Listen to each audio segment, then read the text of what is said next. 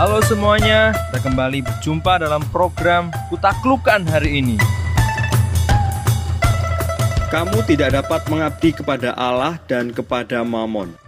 Firman yang sangat sulit dilakukan karena kita menghabiskan sebagian besar waktu kita untuk memburu harta daripada mencari Tuhan. Jika dilihat dari waktu dan tenaga yang kita gunakan, kita semua seperti penyembah Mamon. Kita bekerja dengan sekuat tenaga dan menghabiskan banyak waktu. Namun saat berdoa atau membaca firman, kita letih dan mengantuk.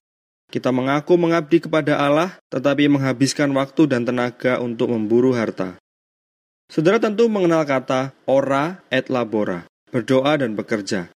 Kata ini adalah modifikasi dari peraturan yang dibuat oleh Benediktus dari Nursia yang hidup pada tahun 480 sampai dengan 575.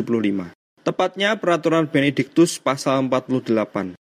Pasal ini bisa dibagi menjadi tiga bagian, yaitu ora, labora, et lexio, yang artinya berdoa, bekerja, dan membaca.